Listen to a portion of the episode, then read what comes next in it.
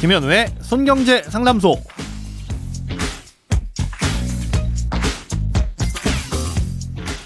새는 돈 막고 숨은 돈 찾아드립니다. 손경제 상담소 김현우입니다. 저축, 보험, 대출, 연금, 투자까지 이 돈에 관련된 고민이라면 무엇이든 맡겨주세요. 오직 당신만을 위해 맞춤 상담해드리겠습니다. 네, 오늘은 채권형 펀드에 대한 궁금증을 보내주셨네요. 한번 들어보고 오겠습니다. 안녕하세요.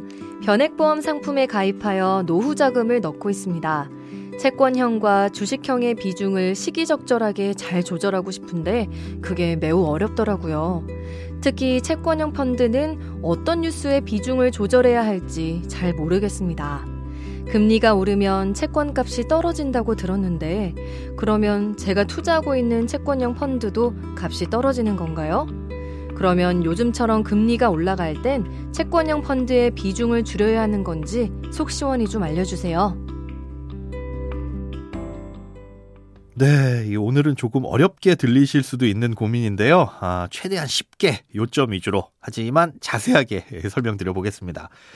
먼저 채권이란 건 쉽게 말해서 돈을 빌린 차용증 같은 건데요. 이 채권은 시중에서 사고팔고 거래가 되면서 가격이 변한다는 특징이 있습니다.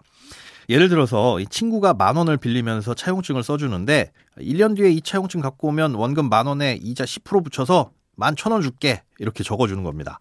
1년 만기에 이자 10%짜리 채권인 셈인데 지금처럼 은행 이자도 낮은 상황에선 이 채권이 참 매력적이죠. 이 친구한테 10,000원 빌려주고 이 차용증 받아서 갖고 있다가 1년 뒤에 이 친구한테 찾아가서 11,000원을 받을 수도 있고 여차하면 뭐 중간에 다른 친구한테 이걸 팔 수도 있으니까 참 좋아 보입니다. 그런데 이 차용증을 팔 때 제가 돈이 급하거나 아니면 이 친구를 못 믿겠거나 하는 개인적인 이유 때문에 좀 싸게 팔 수도 있지만 시중금리가 올라가게 될 경우에 어쩔 수 없이 싸게 팔 수 있기도 합니다. 그러니까 지금처럼 은행이 이자를 1, 2% 정도밖에 안 줄 때야 좀 못 믿어온 친구한테 돈을 빌려주더라도 이자 10%나 주니까 이게 매력적으로 보이는 거지. 만약 이제부터 은행들이 10% 이자를 주겠다고 하면 이 친구의 채권은 뭐 위험하기나 하지 아무런 매력이 없어지는 거죠. 그래서 이렇게 시중금리가 올라가게 되면 이미 발행된 채권들의 가격은 떨어질 수밖에 없습니다. 복잡하게 들리겠지만 그냥 외워두세요. 금리 올라가면 채권 가격 떨어진다. 뭐 아닐 수도 있어요. 자, 그런데 지난주에 한국은행이 기준금리를 또 한번 올렸죠. 이렇게 되면 시장의 각종 금리도 자연스럽게 오르게 되고 말씀드린 것처럼 채권에 따라 차이는 있지만 가격이 떨어지는 채권들이 생기게 됩니다. 자, 그럼 채권형 펀드는 뭐냐? 수많은 여러 사람들이 돈을 모아서 몇백억, 몇조가 되는 큰 돈으로 채권을 왕창 공동구매해서 들고 있는 게 채권형 펀드입니다. 당연히 채권 가격이 떨어지면 이렇게 펀드가 갖고 있는 채권들도 가격이 떨어지게 되겠죠. 즉 채권형 펀드에 넣어둔 돈이 손실이 생길 수도 있다는 뜻입니다. 그럼 금리가 오를 땐 채권형 펀드에 돈을 넣는 게 위험한 건가? 빨리 빼야 되나? 이렇게 생각하실 수도 있겠지만 기준금리를 올리기 전에 이미 시장금리는 이걸 다 미리 반영해서 올라가 있고요. 채권 가격도 이미 떨어져 있는 경우가 많습니다. 또 채권형 펀드를 운용하는 펀드 매니저들도 그냥 손 놓고 있는 게 아니라 손실 줄이고 수익 내기 위해서 채권을 사고 파는 일을 하거든요. 그러니까 반드시 또 채권형 펀드에서 손실이 난다고 단정할 수도 없습니다.